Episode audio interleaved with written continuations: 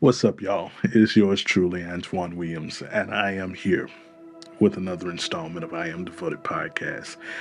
Listen, I, I, I just want to uh, encourage you today from First Thessalonians chapter 5, verse 17, where the Bible says, Pray without ceasing. Uh, it, it is clear here um, that there's an invitation being given. Uh, but let me tag the text real quick. It's, it's, it's time to pray.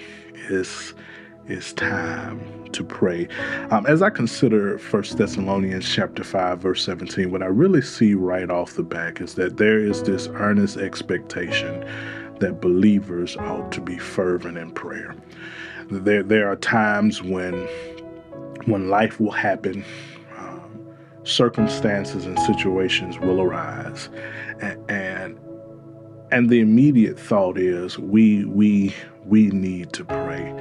When reality is is uh, for the believer prayer should be a constant process. It should be a, a constant personal line of communication with the savior himself. We we ought to pray when things are going well. We ought to pray when things are not going so well we, we ought to pray when life is looking grand. We ought to pray when life is looking depressing. That there, there, there's always a cause and a time for prayer.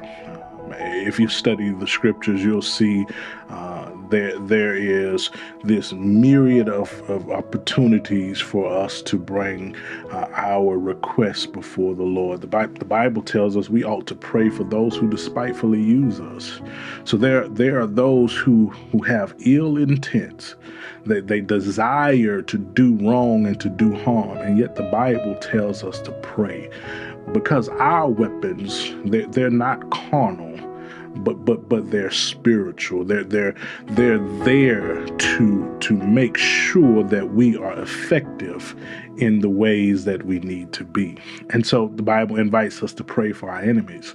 The Bible also invites us to pray for one another. Uh, we ought to pray for our brothers and our sisters in, in, in Christ who are who are suffering under the hands of uh, those who would who would cause persecution. We, we, we ought to pray for those who who are on the mission field serving the Lord in areas that are hostile, that are that are not um, that are not in their best interest. We, we, we ought to pray not only for those who are being persecuted, but we ought to pray for for our leaders those who are who are shepherding us and those who are caring for us those who are watching out for us. So the bible tells us we ought to pray.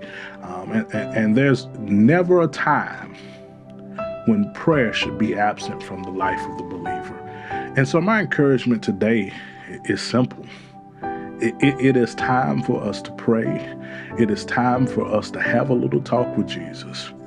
Tell him all about our troubles and he'll hear our faintest cry and answer by and by. Until next time, go in peace, family. I love you.